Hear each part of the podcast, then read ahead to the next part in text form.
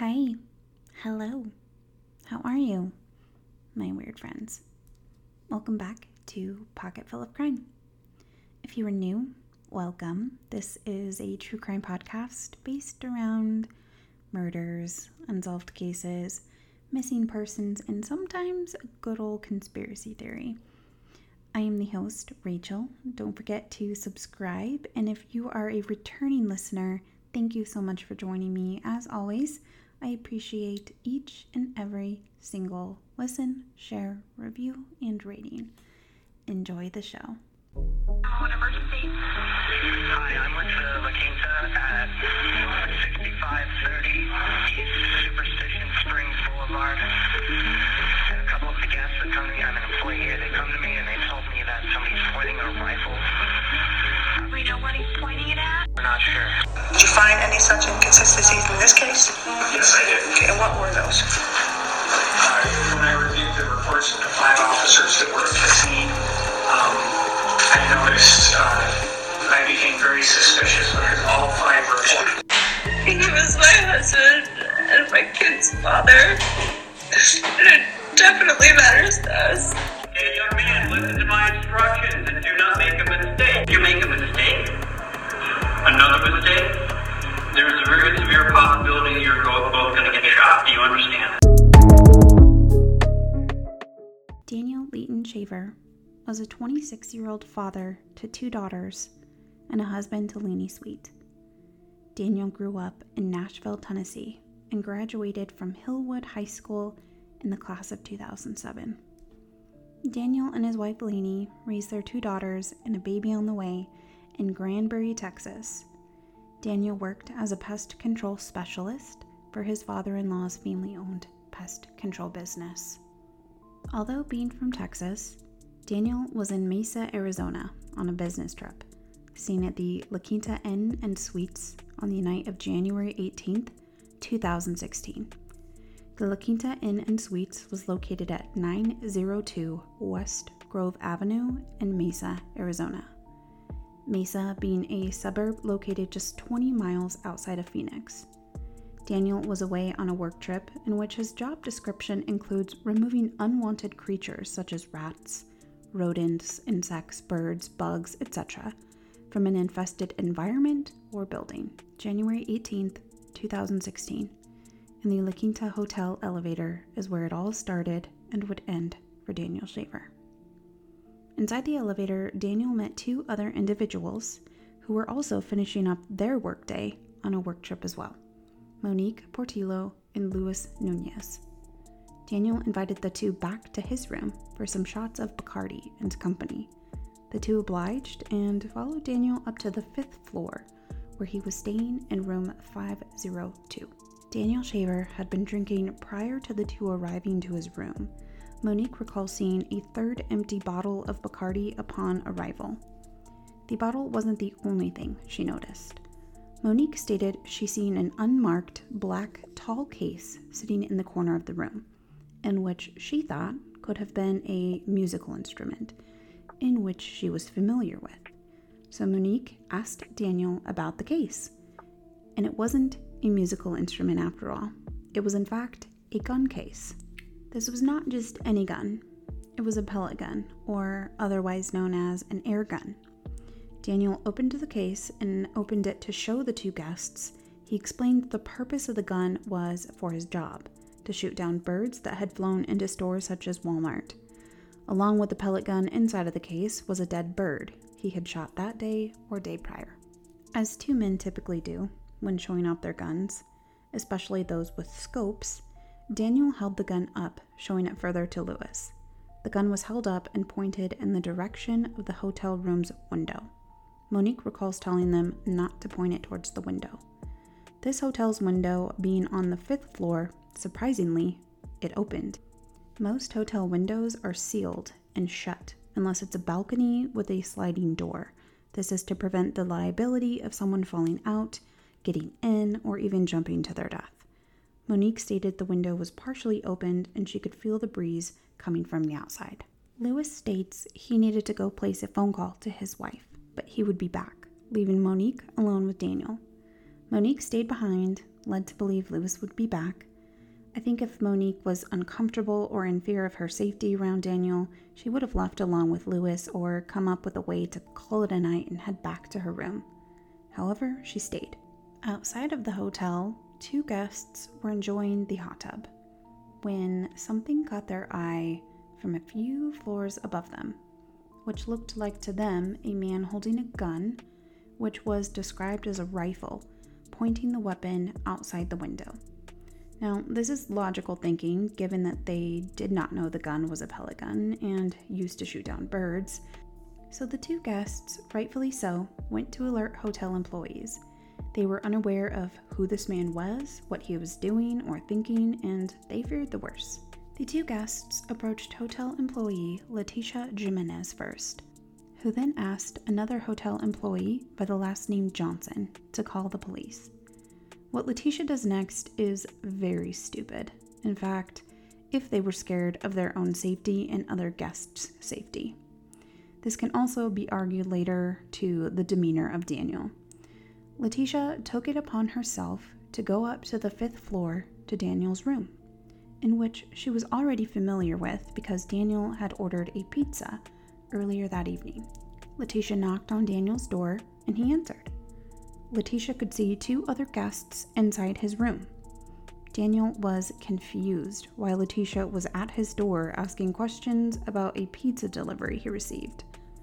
Daniel told Leticia everything was fine, and she went back down to the lobby and gave police a description of the man she spoke with and who was in the room with him. What she didn't tell authorities is that Daniel didn't have a weapon when he answered the door. She didn't see a weapon, didn't feel threatened, and he was cooperative in answering the door, as well as the other two guests inside his room didn't seem uncomfortable or give any sign of distress. I found it very interesting that a hotel employee who has some very concerned and fearful guests reporting a gunman would just take it upon herself to go investigate instead of just leaving it to the police. She put herself and potentially other guests in danger by going up to this room if in fact Daniel was armed and dangerous, all to just get a description of the man and ask him some silly questions about a pizza. Around nine fifteen p.m., officers had already arrived on scene, and not one of them spoke with employees before heading to the fifth floor. I understand the severity of a threat such as a gun in a hotel and or pointed out a window. However, the lack of credible detail, and especially important details that could have changed how this outcome turned out, in my opinion, of course. Officers on scene included Charles Langley, Christopher Duane, Richard Gomez, Brian Elmore, Brian Cochran, and Philip Brailsford. Sergeant Langley was the commanding officer at the scene, which is the officer that you will hear making orders in the audio. Six armed officers gathered in the hallway on the fifth floor, just down from room five oh two, standing right outside room five oh five. From the body cam footage, I was able to make out Daniel's room five oh two looked to be the furthest room down the hallway where it comes to a dead-end window. The room the officers set up in front of to avoid being in a line of fire if the guest were to be armed and fire shots, they stayed down the hallway. From the body cam footage, it shows them next to room five oh five, which I'm guessing that room is closer to the elevator. I did try to look up the exact hotel layout map of the rooms, floors, elevators, exits. However, I was unable to find the specific one and to be sure that it was this exact La Quinta we are referring to. Sergeant Langley is seen on body camera footage of another officer with his weapon drawn, and he begins ordering down the hallway. Quote, "Attention to room five oh two, end quote. That they listen to his command and come out of their rooms slowly with their hands up. For almost ten minutes, there was no response from Daniel. I am curious if any other guests on the floor were notified by phone of hotel staff to not exit their rooms. I would imagine you could hear shouting down the hallway, but it's unknown if Daniel could make out the commands as to which room or even hearing them at all. Sergeant Langley sent two officers downstairs to retrieve a key card, as well as place a phone call to Daniel's room to alert him they were outside his room and instructions how to exit. Officer Cochran was the one who placed the call to room five oh two, and he instructed the female to exit first. I wish I could get my hands on the actual call recording, that way we know exactly what Officer Cochran instructed them to do. On the body cam footage, you can hear Sergeant Langley sending Officer Cochran down to the lobby to place the phone call. However, I didn't hear a briefing of what Sergeant Langley exactly wanted Officer Cochran to say, and later Sergeant Langley would say that he didn't know word for word what Officer Cochran instructed over the phone call, so it could be very conflicting of the instructions that Sergeant Langley was expecting of them versus what Officer Cochran had instructed them to do. In my opinion, I think that this is the way that it should have been handled prior to just going up to the fifth floor, having your arms drawn and yelling down the hallway, other than just all of you going up to the fifth floor, one stay behind, place the phone call, instruct him how to come out, and then handle it further, because there was nine minutes that went by within the audio on the body cam where you didn't hear any response from Daniel. So in my mind, this is what kind of sparked the tension between the officers and Daniel, and stating that he was not following simple instructions. Let me reiterate that I am not a trained police officer and I respect them very much, but this didn't seem like the best way to manage the situation, in my opinion. There was a documentary made, and in the documentary there is some court video footage, and Langley stated that he referred to six armed officers as, quote, limited resources. In that same documentary, Langley also stated he wanted to keep things as simple as possible. However, pay attention in the audio I am about to share with you, and you can judge how simple those instructions are from your own perspective.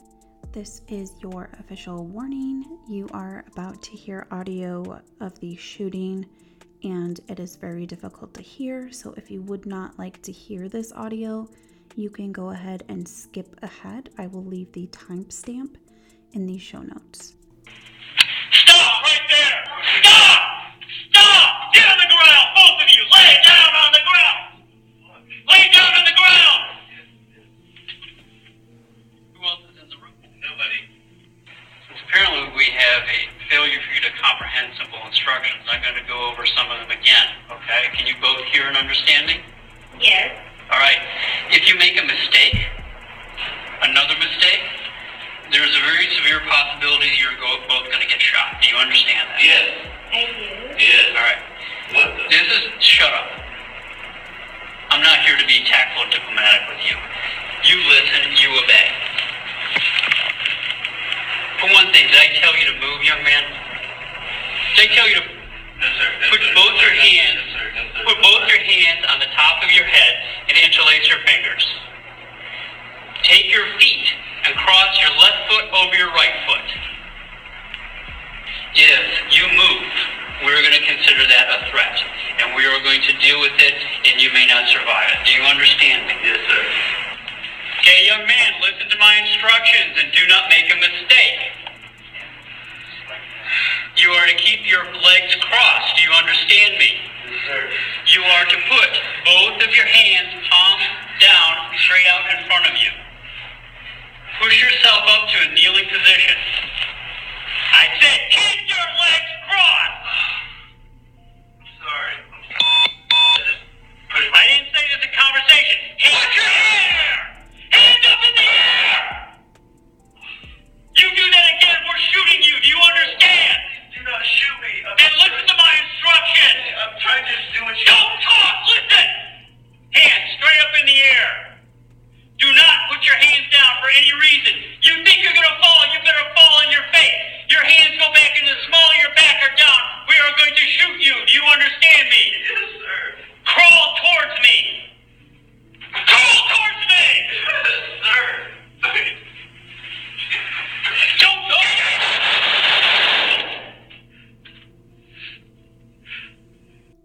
back up and take it from the top of the audio. I have some comments I want to make. Langley is heard saying, quote, failure to comprehend instructions, end quote. However, the body cam footage I seen, the female exited first, very quickly actually, and throwing a purse around her shoulder. That to me was more of a threat than Daniel's demeanor. Daniel exited after the female as instructed on the phone. However, officers argue he exited too closely behind her and that it wasn't what he was instructed to do. But again, we have no idea what Officer Cochran instructed him to do in that phone call.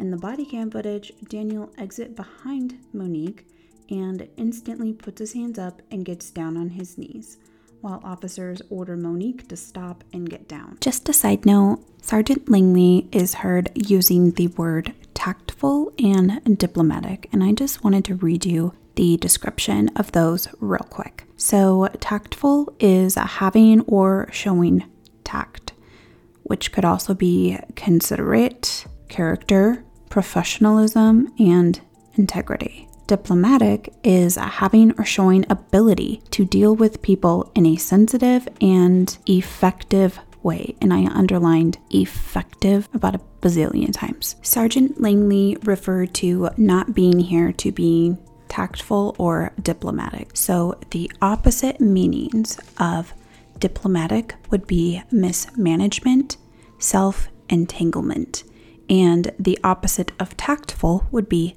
thoughtless, careless, reckless, and injudicious. I made note instantly Daniel seemed confused. This could have been due to the fact he was intoxicated and he was never told exactly why he was to exit his room to a hallway of armed officers with guns drawn. Another quote from Sergeant Langley, quote, you listen, you obey, end quote. That made me feel really uncomfortable hearing those words from an officer with a gun pointed at a man that they are not even sure is in fact armed or even a threat at all. They never did ask Daniel if he was armed or had any weapon on him. In fact, you could see in the body cam video Daniel lay down on his belly with his arms and hands interlocked above his head and his legs crossed. He was wearing a t-shirt and sport shorts, the type that are loose-fitting and sag a little. The gun was reported as a rifle, so a rifle is a fairly large firearm. Dressed in the certain type of clothing Daniel wore, you would be less likely to disguise such a weapon on your being over a handgun. When Daniel was laid on the floor on his belly, I could clearly see, even through the fuzzy video footage, he had no weapon disguised under the back of his shirt or shorts.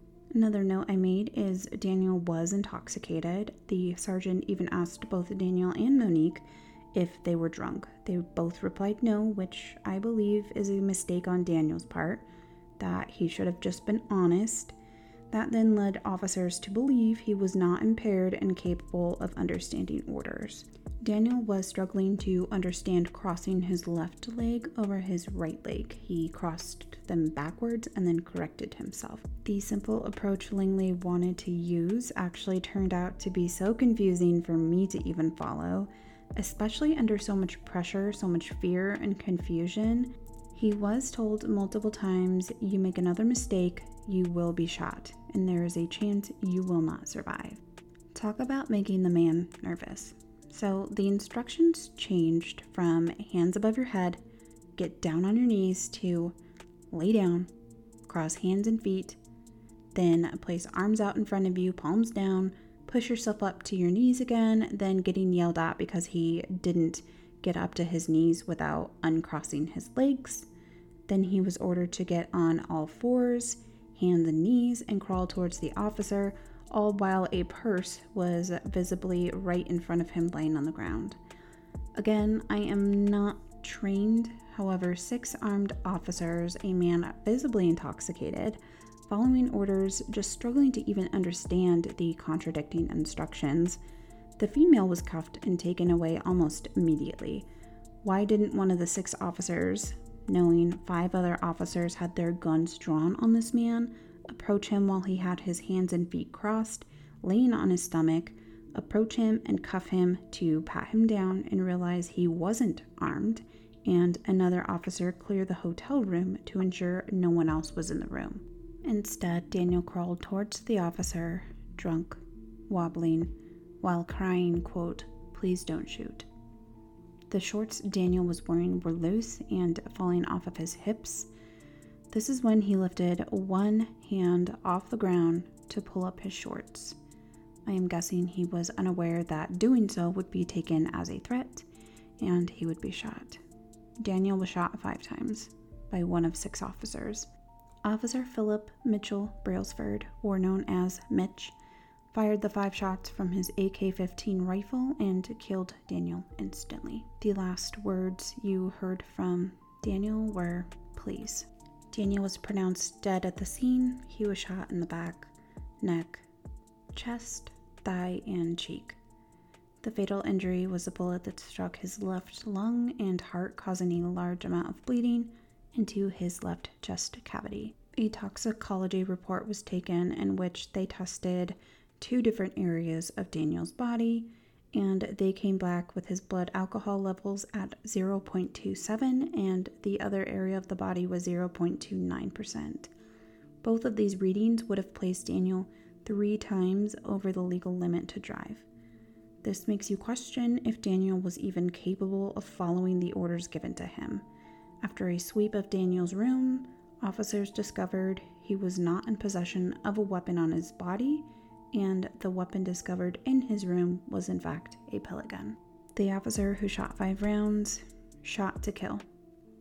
This wasn't a man acting in a threatening demeanor, in my opinion. He used "yes sir" while crying, "Please don't shoot."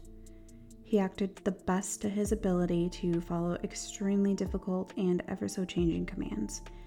I understand the need for law enforcement to take every situation as a threat. You just never know. However, I do think this was handled poorly. This man didn't need to die. He didn't need five bullets to figure out he didn't even have a weapon on him. My question is, why shoot to kill? What happened to tasers or pepper spray, or even using your training to handle the situation better to avoid killing somebody? Taking someone's husband, son, and dad. Let me introduce you to Officer Philip Brailsford. He was twenty-six in two thousand sixteen, which makes him around thirty years old today. Brailsford had been employed with Mesa Police Department since the year of two thousand thirteen. Brailsford came from a law enforcement family. His father was a police sergeant and also had worked for the Mesa Police Department. Philip graduated from Mesa Desert Ridge High School in two thousand nine. He then went on to serve as a L S D missionary in Ecuador. L S D stands for Latter-day Saints, which could be referred to as a Mormon religion. I am not aware of the exact year Philip signed up with the Arizona National Guard before being hired by Mesa Police.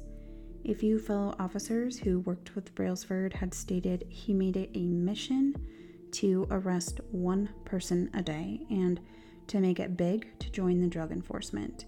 He wanted to make a very noticeable and loud impression that he meant business. Brailsford is married and had two sons in two thousand sixteen. I am unaware of any changes in his family dynamic since this event. However, Brailsford had a history of using excessive force. In two thousand fifteen, video surveillance at a convenient gas station showed three teens purchasing cigarettes and chips. The three teens were suspected of causing damages to another convenience store, which is why the police confronted them that evening. According to the store clerk and witness, he stated the teens had not done anything wrong in his store at the time when police confronted them. Their ages were sixteen, eighteen, and nineteen. The police confrontation led to physical altercation. Brailsford is seen holding one of the teens in a headlock, slamming him against the shelf next to him before throwing him on the ground, ripping his shirt, and seen punching the teenager in the face, all while his hands were behind his back. The teens were charged and booked for criminal damages, aggravated assault, and resisting arrest. The clerk stated the situation could have been handled in a better manner. Brailsford and the other responding officers that night were investigated on excessive force, but were ultimately cleared. Again, I am unaware of exactly what these teens were up to, had done previously, or what exchange of words were said. I just watched the video myself. It was excessive, yet no one got seriously injured, which is what matters most to me. The rest I will leave up to the department and who investigates or rules out any behavior. Back to the Future, two thousand sixteen, Brailsford was charged with second-degree murder after shooting Daniel Shaver. However, the wife and family of Daniel Shaver recalled the case not drawing any media attention or social attention because the body cam footage was not released to the public, which is understandable when in the middle of a trial. Laney Sweet, Daniel's wife, had made a comment, quote, "They need to see the truth," end quote. However, once video cam footage was released, you can imagine the outright uproar of the surrounding area and the riots and protests that took place after. Another interesting bit of information is what was withheld from the jury. Brailsford carried his own personal A K fifteen, which was allowed to be carried on his bean at work. When the weapon was seized, the department found very vulgar words, quote, "You're fucked," end quote, encrypted into the rifle's dust cover. I will have photos of the weapon and some of the crime scene on my podcast Instagram. Daniel Shaver's wife, Laney Sweet, attended the bond hearing for Mister Brailsford. She even gained the courage to address the judge with a moving statement. Good morning, ma'am. If you could just start out by telling my court reporter your full name and if you could spell your last name, yes, please. Wayne Christian Sweet, spell the last name, S W E E T. Thank you, ma'am. What would you like to say? Hi, yes, um, on behalf of my daughters and I, I would like to request that a fair bond um, be set to validate that my husband's life had value and meaning. Um, That this be treated like all other second-degree murder charges, um, having no bond sends the message that my husband's life had zero value.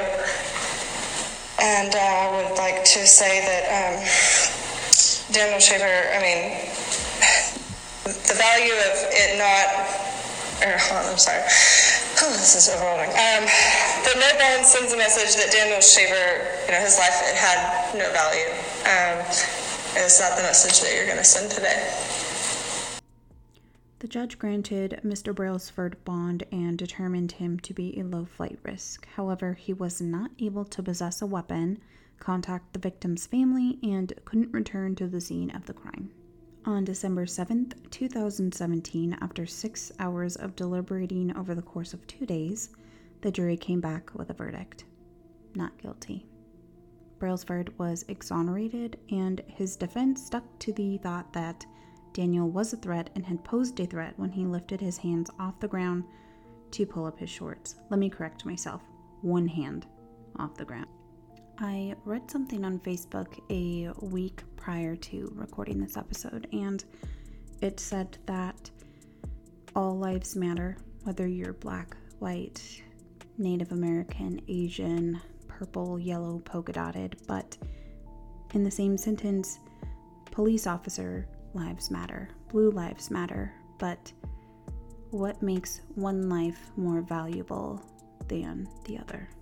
How do you decipher that? How did you come to the conclusion within a millisecond that when he lifted that hand off the ground that his life was not as important as yours?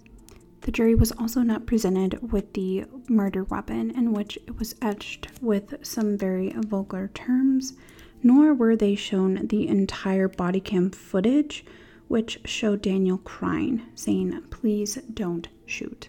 Officer Brailsford was fired from Mesa Police Department March twenty-first, two thousand sixteen, with violation to possessing a gun with such terms etched into it. Philip appealed his termination the following day. Mesa Police Department, however, rehired Brailsford two years later, and the terms of reemployment will make your blood boil. August of two thousand eighteen, Brailsford signed an agreement with the city of Mesa outlining terms of his rehire, which included, quote, for the sole and limited purpose of allowing Brailsford to file an application for accidental disability medical retirement, end quote. Brailsford hiring was only on paper. The agreement stated his rehiring does not confer upon him any rights to be assigned any duties or to perform any work or to receive any compensation or other employee benefits as a Mesa police officer. The city of Mesa would also reimburse Brailsford for reasonable medical expenses arising out of his treatment for post-traumatic stress disorder. The Public Safety Personnel Retirement System local board determined that Mister Brailsford met the qualifications for medical retirement, which allows him to draw a pension.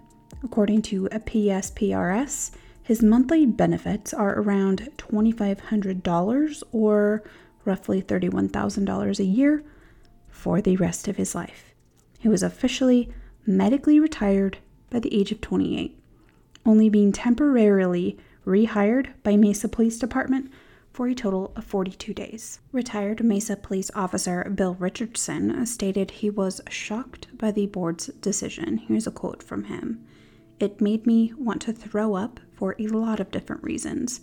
He was charged for a reason. Just because a jury came back with a not guilty verdict doesn't mean they didn't do it, end quote. And I'm assuming referencing to plural as they, he is addressing Sergeant Langley as well. Let me just touch on that um, for a quick second. Um, the difference between going under investigation by the department which he worked is completely different than the county pressing charges of such second degree murder. So they must have found or thought Um, that the case was significant enough to take in front of a jury, which if the department or the investigation that took place found that um, Mister Shaver was a threat, um, I do not believe that he would have been charged with second degree murder. Laney Sweet and Daniel's family together filed a wrongful death suit against the city of Mesa on June first, twenty eighteen, which was dismissed. However, March thirteenth of twenty twenty, Laney Sweet versus ex-Sergeant Langley was covered in a documentary of the case.